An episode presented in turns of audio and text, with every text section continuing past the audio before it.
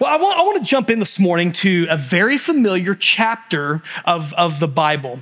In fact, if you've been around the church for, for any time at all, you're going to be familiar uh, with, with this chapter. It's First Corinthians chapter 13. And so maybe when you hear First Corinthians 13, you're like, oh, yeah, that's the love chapter. We're going to jump into the love chapter. Out of curiosity, is there anybody here that had first parts of First Corinthians 13 read at your wedding? Anybody? Anybody? Oh yeah, yeah, yeah. Okay, like, like my hands up too. Like that, it's a very it's a lot of times read at weddings, and there's nothing wrong with that. But it's interesting that the very first context in which it was given was not between a husband and a wife. It was literally given to a church. And so, what I'm going to share today is going to be uh, something I think is very relevant. And here's why. I have found over my over 20 years of being in ministry that, I, in fact, I, I don't think I've ever met a single person that doesn't have at least one of three primary needs. And that is to be loved, respected, and appreciated. I think we all we all need this.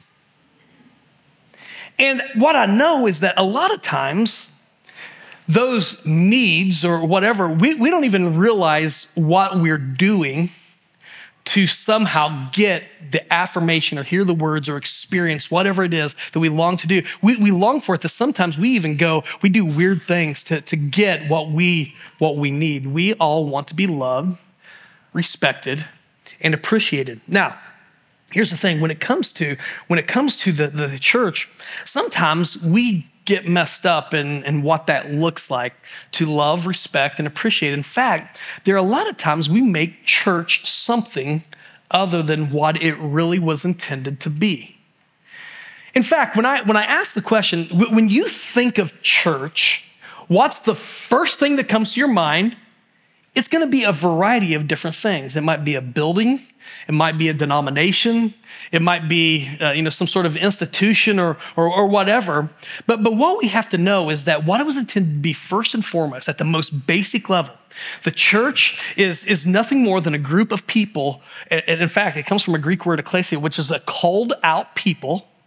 What are you called out from? We're called out from, from not believing in Christ to, to being sinners, to being saved and set apart to Christ. And what happens in this whole saving that, that, that happens to this incredible gospel that we would talk about that, that, that God saw our condition, He loved us, He sent Jesus Christ to die for us. And because of what He did on the cross, we believe in His work, not our work to change ourselves, and that, that we can have the hope of eternal life. Like all of that, it, it comes down to, to this. We're, we're now yes, part, we have a personal relationship with Christ, but more than that, it's a personal relationship that is, that is intended to be lived out in community. And so, at its most basic definition, the church is people. People of God called out people. That's us. If you're, if you're saved, we're, we're part of the church. You don't have to be a member of Grace Bible Church, of an institution.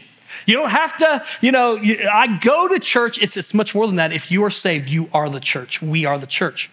Now, what's it look like to, to, to live this out? Well, this is part of the, the issue that, that Paul's addressing as he's writing this letter, First Corinthians. We've been in this series all summer. He's writing this letter to a, to a group of people who, honestly, most of them probably, if they fit the, the dynamics of, of Corinth, they've come to Corinth to make something of themselves. Corinth would be to, to, to Rome what we think of when we hear the word Nashville, Hollywood, or maybe New York City. You know, like historically, you go to Nashville if you're gonna make it big in country music. You go to Hollywood if you're gonna make it big in, in uh, acting, or, or you go to uh, New York City if you're gonna make it big in finance or whatever. It's a, it's a place that you go to make something of yourself. You're going to be a success. And so, Corinth, because it was this very diverse uh, you know, populated uh, city with all kinds of finance. People were coming there to make it big, to, to get rich. You know, they, they wanted to be there. Here's the deal they showed up. Most of them were pagans. In fact, when Paul, Paul shows up, he helps start this church here. And, and there are some that come from a Jewish background, but, but there's a lot of pagans that are getting saved. They have no understanding of who Christ is, but they're hearing the message, responding to the message, getting saved. But, but here's the thing God changes the heart, but he doesn't always immediately change the head. And so some of our ideas on what it means to be successful will just follow us on over because our heart's been changed, but we don't know what it looks like to live this out. And so what appears to be happening in this church based on his letter to them, responding to a, a, previous letter, is that, man, they're actually figuring out what it looks like to be a quote unquote successful Christian. They're all about success. We want to be successful, man. We want people to look at us like we got it all down. And so they're, they're actually picking teams. Like, yeah, well, I'm, I'm part of Apollos' team. I follow him. Uh, others are like, yeah, well, I'm part of, uh, I, I, got another denomination. I'm part of Peter's team, or I'm part of Paul's team. And he's like, what are you? No, no, no. We're all part of Christ's team. Like, like there's only one team here, and it's Christ. Well, even beyond that, man, the Holy Spirit who comes to dwell with us is salvation because honestly, He's continuing to transform us. He, he gifts us and He's preparing us, changing us, but also preparing us to be used in, in ministry. But all these gifts that they're having, instead of using them for the right reasons, they're actually looking at their different gifts and comparing and contrasting gifts and like, hey, yeah, what gift do you have? Uh, oh, oh, yeah. Well, no, I've been given the gift prophecy. Uh, that's what I got. And so, literally, what they're doing is they're using these gifts not as a means to be part of one unified mission, but no, they're using these, even the gifts that God's given them, as, as a means for saying, hey, look at me, me, me, me, I, I, I, me, yes, all about me. And so Paul's like, oh, what are you doing? And in chapters 12 through 14 of 1 Corinthians, he's just telling them it's not what you think it is. It's not about you. I'm getting that t shirt someday, like we're all gonna wear it. I'm passing out for free. We're gonna walk out, Grace Bible Church. It's not about me. Like we're gonna wear that. I'm gonna wear it right there with you. In fact, what Pastor Matt looked at a couple of weeks ago is that no, we're intended to be a unified church, that, that we are a people who are called out, but we're on mission together. And what God has gifted in us is not meant for our glory, but for His. It's not meant just for our good, it's meant for the good of the people that God has put us on mission with. And so he's writing to them, and he's trying to remind them what this is all about. And this is where we jump into again 1 corinthians 13 not looking at this as a message to a married couple but as a message to the church. Called out people. Every person has a calling. Every person's been gifted. Every christian is a member. All, all of that sort of thing and he's, he's gonna he's gonna paint a picture that's just different and so, if you're taking notes, I want you to write down the big point. If I'm going to summarize what Paul is going to, what he wants it to understand, it's going to be this Christ's love expressed through his church has unlimited potential. Christ's love expressed through, in fact, I'm going to add a word in here, expressed through his unified church has unlimited potential. And after he's, he's you know, described all the different gifts. He talked about how we're all members. It's like a body. It, we need every one of us. It's not just about you. It's not just about me. All of us are part of the body. He says this at the end of chapter 12, verse 31. He said, earnestly desire the higher gifts. What he's saying is all these gifts that he's presented, that's not the pinnacle. He says that there's a higher gift. He said, I will show you a still more excellent way. You're like, oh yeah, brother Paul, come on, show me that shortcut. Where are we going? And here's what he says If I speak in the tongues of men and of angels, but have not love, I'm a noisy gong or a clanging cymbal. Interesting. If I have prophetic powers, I understand all mysteries and all knowledge. I have all faith so as to remove mountains, but have not love, I'm nothing. Paul, you're a little rough there. I mean, come on, man. Like, Dude, I've been the star. I'm the person everybody turns to in our Bible study. What are you saying? Saying you don't have love. You don't have anything. If I give up, if I give away all I have, if I deliver up my body to be burned, but I have not love, I have nothing. What he's saying, he said, I don't care. Like if you're passionate enough to just, you're willing to die for your faith, there's a story about a monk from India that appeared before Caesar Augustus about 19 BC. And he wanted to show, he, he wanted Caesar Augustus to know how passionate he was for his faith. There was a fire close by, and he shared what he believed, and he jumped on a fire and, and died. And literally, this would have been, they would have known about this. This would have been at the time, there was actually a tomb where, uh, where it was described, has his name and the fact that, that he, he died, he set himself on fire to show how passionate he was for religion. Paul's like, no, that's not, that's like, you, you can have all passion in the world. But if you have, if you don't have love, you don't have anything. In fact, what he's saying is this the Christian life, theology, what you believe, all of these things, what it comes down to, a Christian life minus love equals zero. That's, that's church math right there. Christian life minus love equals zero. I got a question for you. How many Anybody out here, you're a drummer? Let me see your hands. If you play, if you've played drums, maybe you played drums at some point, raise your hand. I'm not recruiting you for praise team. I'm not gonna put you on platform. How, how many of you, okay, I see this hand. How, how many of you um, had kids that played drums? Let me see your hands. Okay, we'll pray for you because I'm telling you, I, I'm a drummer. Like I, I'm, a drummer. Like literally, my parents, um, God love them, went through a season of life that was terrible. if you think your kid learned to play the piano is one of the worst things in the world, or playing the recorder, that's pretty bad. I'll, the recorder's right there. Them learning to play the drums might be at the top of a thing that will drive a parent to the edge of utter insanity. You know what I'm saying? What, what Paul is actually, I, I'll just demonstrate.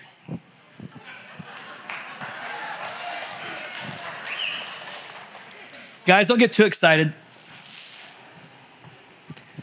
So, you know, playing drums, you know, you use, we got a full set here. I played timpani and orchestra. And so, you know, you, you have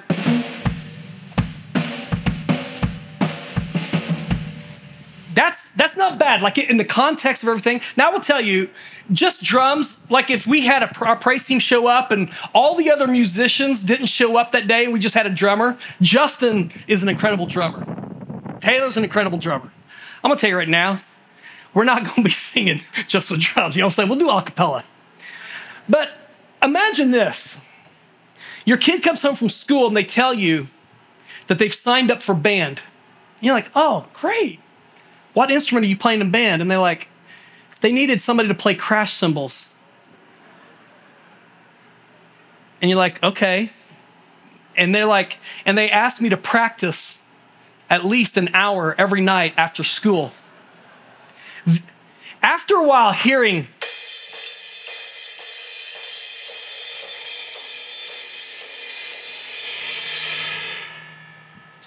you are going to lose your ever loving mind.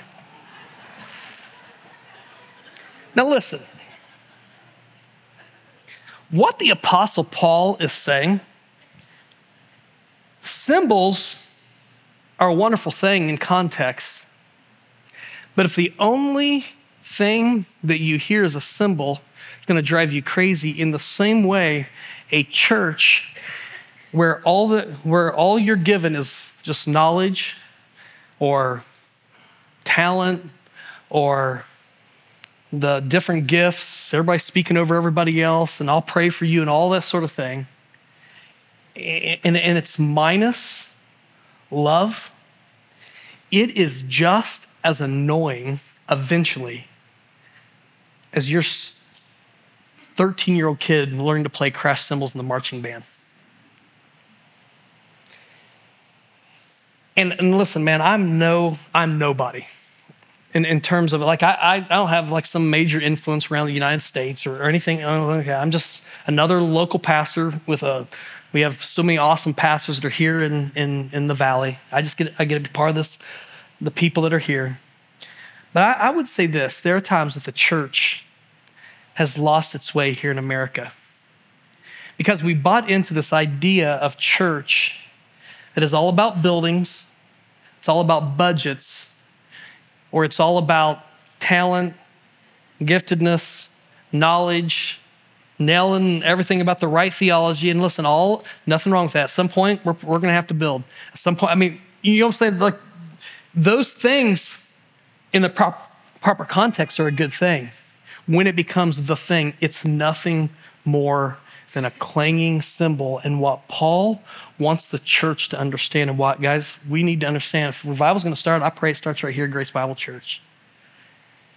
That all of this Christian life, all the Christian talent, all the Christian theology, minus love, equals zero. We need love, love in our homes, but we need love in our church. He doesn't stop there. What he does, Paul doesn't just say, okay, this without love is nothing. He, he then does what he needs to do. He goes to a place where he describes what love is all about. And it's very interesting that he doesn't define love, he, he describes it. Like there's, there's all kinds of, of, of types of love. Like, like, for instance, I love my wife, I love my dog. I love the Indianapolis Colts. They do not love me back, but I love the Colts. I, uh, I love good Thai food. Um, when we use love, we use that term in a lot of different ways. And so some of us have this uh, love is this emotion. And so what we do is we spend our life chasing an emotion. I'm gonna tell you right now, emotions come and emotions go. I would, I would actually argue that true love is not defined mostly by an emotion, it's actually uh, defined by what takes place when the emotion isn't there. And what Paul introduces to us as we read, read uh, verses four through seven is, is this love is a verb. Some of you, if you know DC talk, you're already thinking love is a verb. Love, like you're already thinking that. Well, it was true. What they wrote in the early 2000s or 90s is still, is still true. Love, love is a verb. Love isn't, isn't described by adjectives. Love is, is described by, by verb. Love becomes love when it acts. If you look through scripture, this is the way scripture presents love. Love is active. Love is active. And man, this is beautiful here. What, what he does in the, in the next several verses, he breaks this down. Man, he gives us a picture of love that not just every husband and wife would be ecstatic if this was true of their relationship. I'm telling you, every single person, if this marked Grace Bible Church, we're going to build a lot faster because we're, we're not going to be able to hold this because everybody's looking for this. He, he first goes to a negative side. I want to mean he, he shows us what it's not, and then he shows us what it is when, when we read in verse four love is patient and kind. And, and right, right away, like I read this, I'm like, are you, man? Like he goes right to the place that I struggle. Love is patient. I struggle with patience.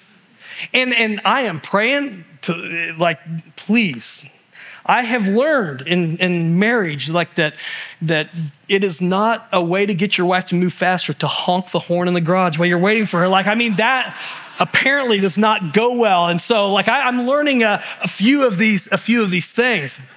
You know, there's a reason why we don't have our church name on the van. But anyway, I, I, what I'm saying is, is like immediately he just he just goes right into love is is is patient. Love is is kind. There's this expression of kindness. When, when you think of kind, like right now, I want you to think of a person. When you think of a kind person, don't say it out loud because we don't all know who it is. Think of a person that that resembles that. Who is a person who is kind? This is what he said love looks like it's, it's patient, it's kind. He said, Love does not envy or boast.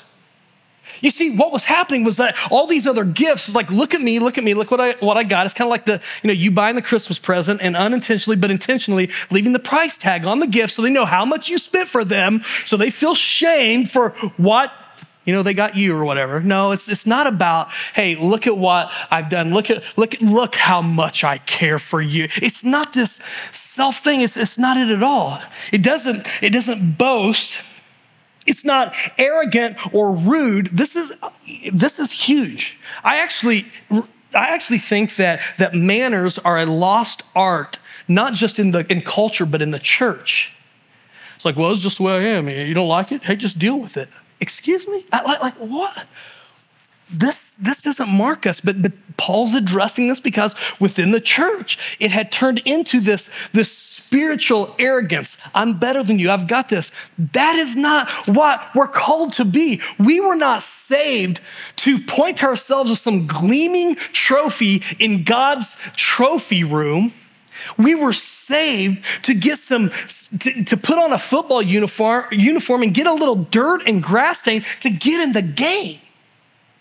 And yet, it's almost like this, this, whole thing like, eh, yeah, hey, look at this. You know, I got it. And, and I, I, I think we can un, unwittingly, perhaps, I hope it's unwittingly, or, or man, sometimes even intentionally, have this whole thing where we take, we take living for Jesus and, and what he's done in our lives, instead of living lives of gratitude, it's more like, hey, look what I got and you don't have. And he says, man, no, it doesn't, it's not arrogant. It's, you know, it's not boastful or, or anything like that. He says it's not irritable or resentful. Hello, that's good. You know, isn't it weird how we can get offended and resent the littlest slights? I think some of that comes from the fact that we're still broken. Listen, there's nobody that's perfect here. And one of the ways I found that Satan is going to get you to fall is not going to be that we have drug dealers outside the door when you walk out and you're going to succumb to the, you know, somebody selling you cocaine in the church parking lot. That's probably not going to happen. Well, actually, maybe, I don't know if it does. I need to know about it, but I don't think that's going to be it. What he's going to do to mess up the church is to get us so focused on ourselves and what we need and what we don't have and how people really don't care that we become so self absorbed that we become the person who's withholding that from everybody else. What we so desperately need, we hold, withhold from everyone else. He's like, no, no, no, no. This isn't what it's about. It's not irritable. It's not resentful. It does not rejoice at wrongdoing. Like, like this whole thing of, of turning prayer request time into gossip time of, of, hey, man, did you hear what took place? Oh, no. Oh, what happened? Well, we need to pray for them. Oh, I'll pray a lot better if you give me more details. Like I wanted to pray, I can pray better if I know all the specifics. Shut up. Like that's an issue. Like we got a problem. It's like, no, it did, no, we, we don't rejoice at wrongdoing. In fact, what we do, we're actually, when, when, when someone, when someone does fall, we're actually not, oh, I, I saw it coming a mile away. That, that's terrible. We're, we're like, we should be what James Uh, describes. It's, it's, almost like it's like an EMT. We're going out in ambulances and we're finding the people that are broken, that, that have, have fallen, and, and understanding that, man, if we're part of this, if we've turned, if we've been part of God's plan for loving them and restoring them, if we've turned a sinner from their sins, we've actually covered a multitude of other sins. Instead of just cutting them off and saying, yeah, you're out of here, we're done with you. No, no, no, no, no, no. We don't rejoice. He goes on to say, no, instead, we rejoice with the truth. Love bears all things, believes all things, hopes all things, endures all things. And really, what, if I could just summarize that, church, it's saying this love believes the best of other believers. It doesn't mean that we're naive, but it does mean that we're trusting. Did you know that you don't have to be naive and you can still trust. Like you just, when you get that email from the prince in Nigeria who has $32 billion, and if you will give them a, like you, you don't have to give them that money. That's naive. But you can still be discerning and trusting at the same time live in such a way that I'm, I'm not living as a, as a cynic. No, the church is, is all about actively loving. And, and, and, it's interesting. This week I did something and it was really painful. And so I would challenge you to do the same thing. I want you to have pain just like me. Every time you see the word love in verses four through seven, I want you to put your name. I did not like what I saw, only because not that this is meant to be some shaming guilt exercise, but but but what it did is it is it it raises a, a standard what we're called to. I'm I'm going to tell you right now, if all I do is preach here at Grace, you don't need my messages. If I'm not patient, kind, if I'm not rejoicing. Like, like literally, if, if, if I'm missing this, you, you, guys, they need to get rid of me. And, and as, as I was thinking about this this week, it, when you put your name in there, what, what it does is it is a, it's almost like this, this assessment. You're like, oh, this is why I need Christ. This is not who I am naturally. I don't naturally exhibit those things. This is why we desperately need Christ living in us, changing us from the inside out. This is why we live aware of, of, of who we are outside of Christ. We don't do that just because we just want to demean ourselves all the time and we're little worms. That's not the point. But it's this recognition that leads to gratitude. Uh, if there's anything that He's done in me, if there's any way that love is expressed, man, it comes from the fact that Christ is transforming and has transformed me. In fact, the thing that came to my mind, literally, if you put Christ's name for the word love, it's, it's synonymous, it's, it's the same thing. It's a portrait of Jesus Christ. And I got to keep moving here, but his, his whole point is this love is not passive. Church, Christ was not passive. Christ acted, he went to the cross. Love acts. But then what he does to make sure that the church understands what he's saying is he makes this point. Out of all these other gifts that you're celebrating and you're, you're proud of and, and you know, you're bragging about, you gotta know at the end of the day, it's gonna be all not because love is going to be the only spiritual gift left in heaven. Do you know that? Think about it. Here's what he says, verse 8 love never ends, it's eternal. As for prophecies, they're going to pass away. Like, like me preaching, it's, it's, it's, it's going to be done. I don't need to preach, we're there. As for tongues, they will cease. As for knowledge, it will pass away. He said, For we know in part, we prophesy in part. That makes sense. Right now, we have limited revelation. Like, there are some things that we're never going to know about God till we're in, in, in eternity. Like if you're like, well, I've got it all figured out, I got an answer for every question, I've got God figured out. First of all, you got a problem. You're either God or you're delusional. Because if God is truly who God says he is, if his ways truly are not our ways, his thoughts are not our thoughts, then, then there are going to be some things, there is mystery. And so we preach, there is revelation, but we don't have full revelation. It's only partial. We preach out of what we know, and we point to the fact that one day we will know. And that's why he says, when the perfect comes, the partial will pass away. When I was a child, I spoke like a child, I thought like a child, I reasoned like a child. I mean, that makes sense. I mean, you don't teach calculus in kindergarten. When I became a man, I gave up childish ways. I, I, I moved forward because now I have understanding, I have experience. We, we've grown here. For now we see it a mere dimly, but then face to face. Now I know in part, then I shall know, know fully, even as I have fully known. And, and you know, it's interesting because in Corinth, they had a mirror in industry. They were known for they would make mirrors, but they would make mirrors not out of glass as we know them. They, they would make mirrors out of metal.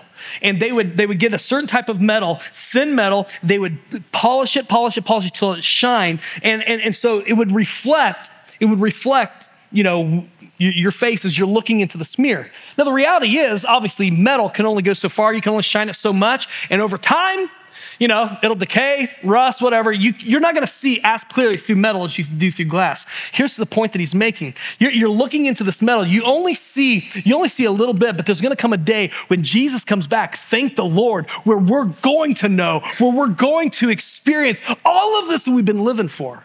But his whole point that he's, he's making is that spiritual gifts are temporary, they're partial, they're, they're elementary, but there's coming a day, the day of Christ, when we're going to know all that there really is. Instead of being a cloudy reflection, we're going to see the real picture and face to face without any limitations. We're going to have this fullness that we're going to, we're going to know this in Christ. But the only thing that's going to happen when we experience that is this we're going to love.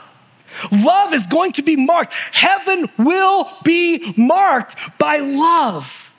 And that's why he says, as he closes this beautiful chapter, verse 13 so now faith, hope, and love abide, these three, but the greatest of these is love.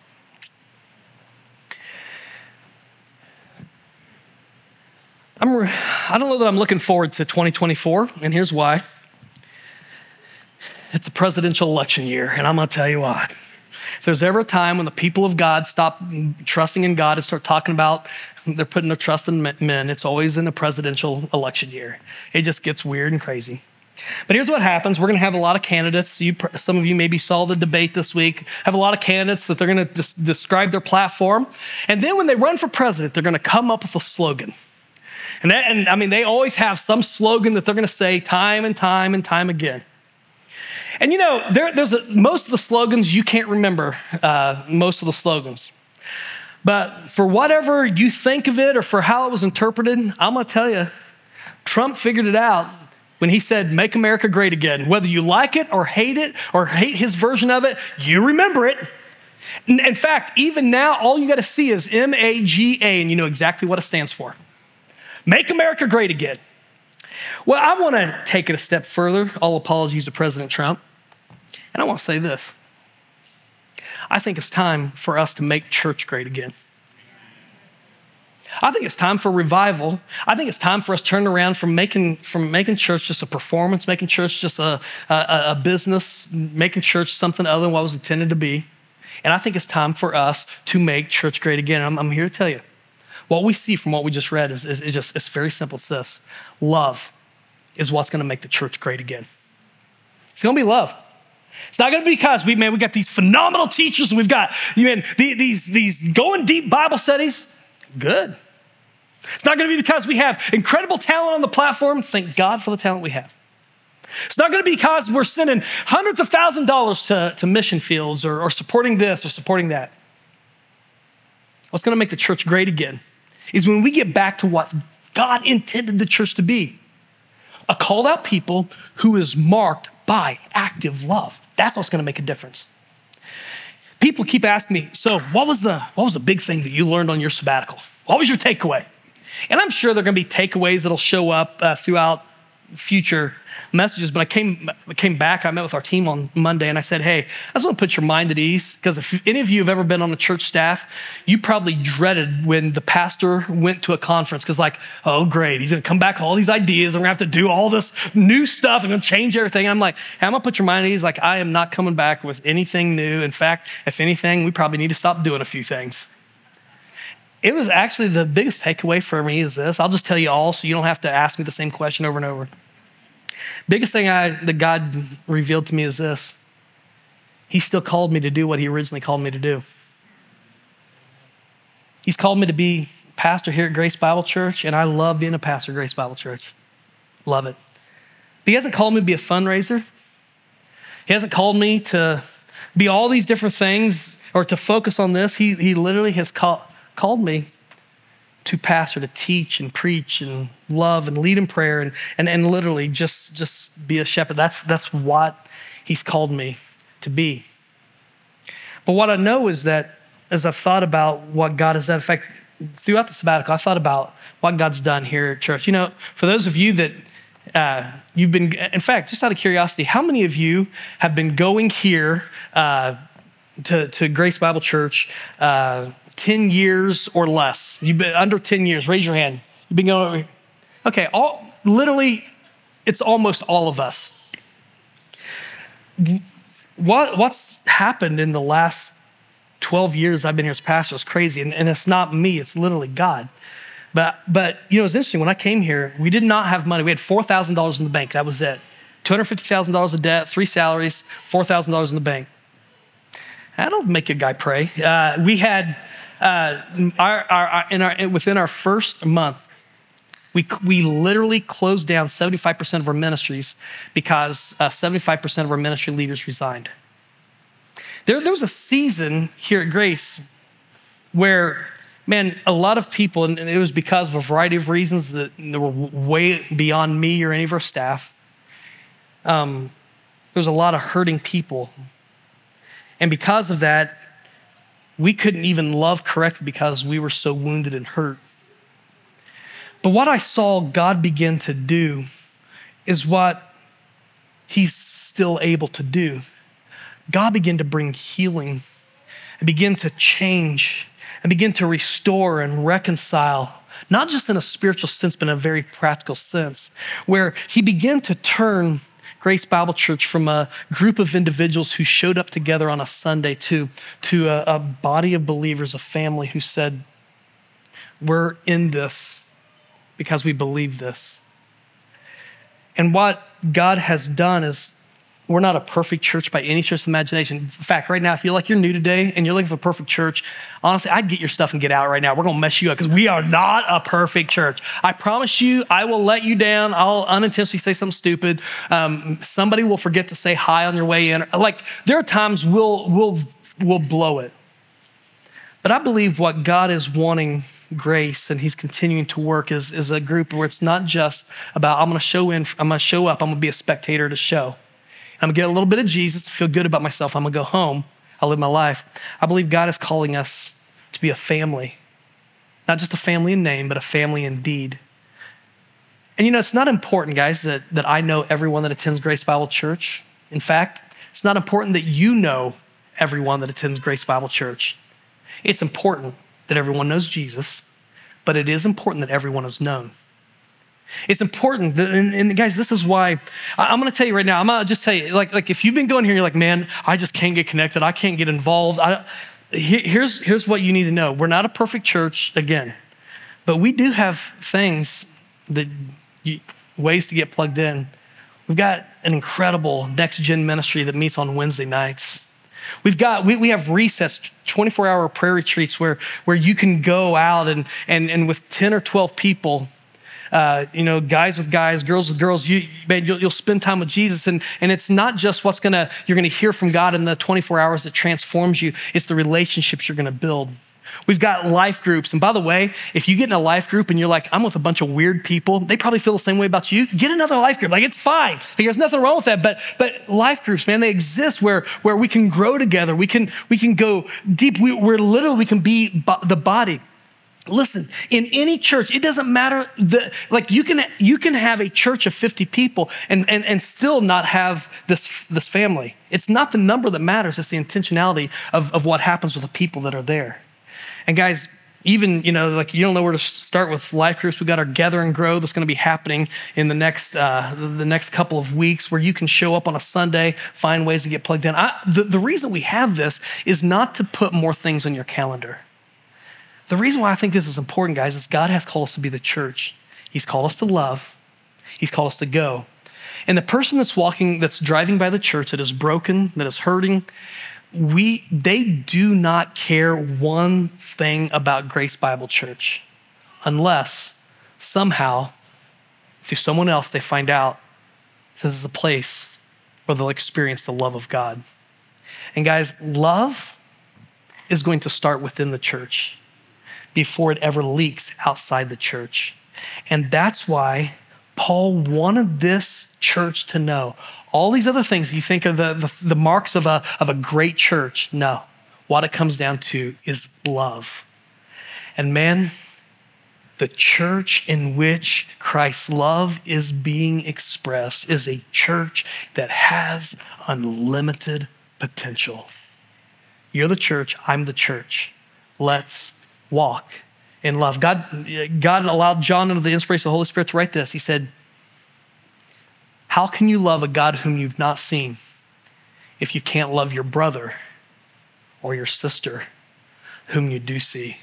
Guys, love is active. Let's live this. Let's be part of a revival, a revival that starts with the love of God. Father, thank you for what you're doing here at Grace, for the incredible things that I see in the stories that I hear of, of, of, how you're even using your people here, like ordinary people. Like we, it's, it's not because we're the most talented or anything like that, but you're just people who are willing to love and care enough to follow up and build relationships with that. Man, there are incredible stories of redemption are coming through this.